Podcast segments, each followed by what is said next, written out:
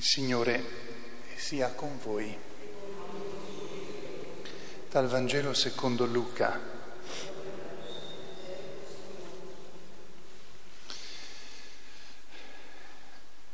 In quel tempo Gesù disse ancora questa parabola per alcuni che avevano l'intima presunzione di essere giusti e disprezzavano gli altri. Due uomini salirono al Tempio a pregare, uno era fariseo, l'altro pubblicano. Il fariseo, stando in piedi, pregava così tra sé. O Dio, ti ringrazio perché non sono come gli altri uomini, ladri, ingiusti, adulteri, e neppure come questo pubblicano digiuno due volte alla settimana e pago le decime di tutto quello che possiedo. Il pubblicano invece, fermatosi a distanza, non osava nemmeno alzare gli occhi al cielo,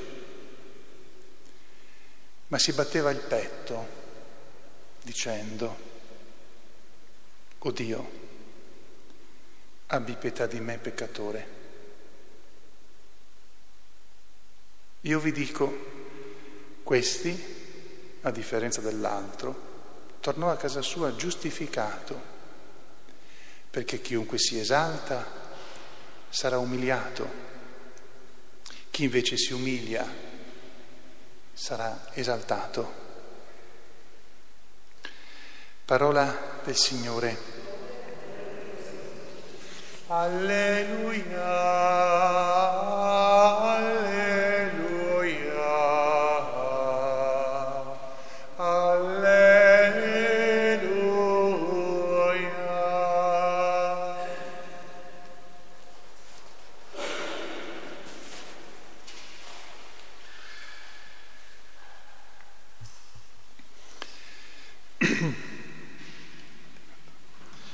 Un attimo solo.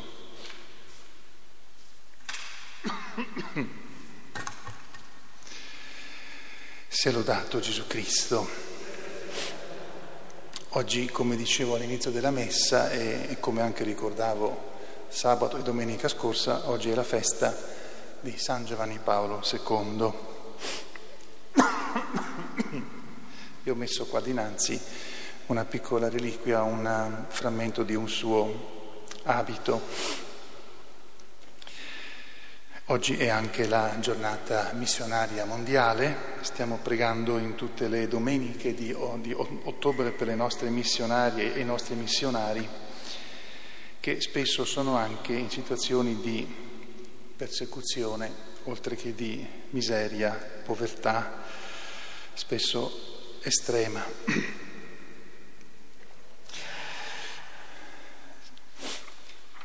San Giovanni Paolo II, l'abbiamo conosciuto tutti, io ebbi la fortuna, diciamo così, eh, per nulla meritata, nel senso che la, la, la, mia, eh, la mia, vita per un, per un, bel po' di anni è stata eh, concentrata su, su, di Roma. E ho vissuto quella che eh, molti hanno chiamato l'epoca d'oro di San Giovanni Paolo II, quindi sono stato lì e l'ho visto, insomma, eh, ho sia da studente che poi da sacerdote, quindi ho un po' eh, vissuto quelle che erano le cose sue e anche quello che, che accadeva. Bene, eh, quando morì, io ero in eh, Terra Santa eh, a Gerusalemme, fu poi reso noto il suo testamento e mi colpì una cosa eh, ho visto, stando a Roma, quanto Giovanni Paolo II ha, passatemi l'espressione, ma mi pare che sia proprio precisa, ha piegato le ginocchia dei potenti.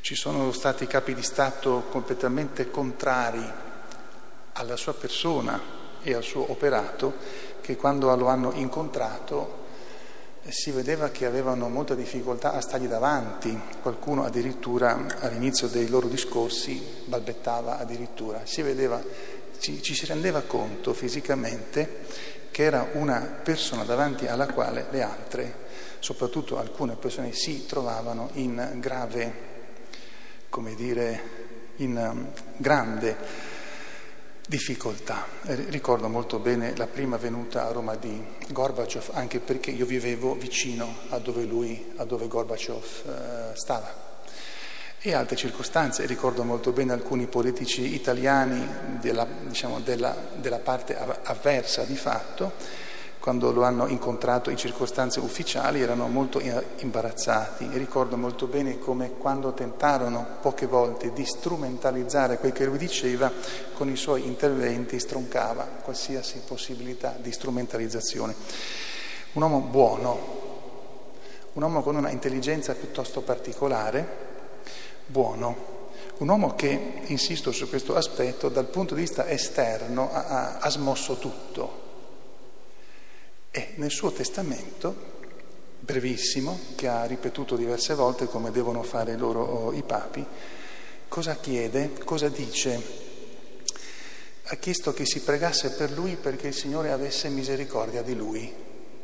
Penso di non essere stato l'unico a rimanere un po' con la bocca spalancata, perché quello che per me era scontato era che non c'era neanche bisogno di chiedere misericordia per lui. Eppure lui, pur vedendo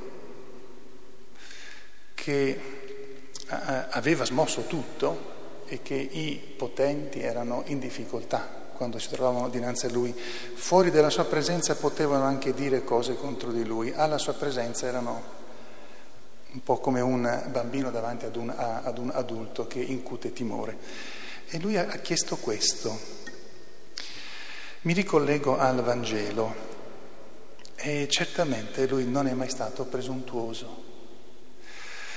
Non, sul rapporto tra fariseo e pubblicano si potrebbero dire molte cose, ma una bisogna un po' scartarla. Qui il Signore non sta lodando chi non va mai in chiesa, per così dire, ma è meglio degli altri.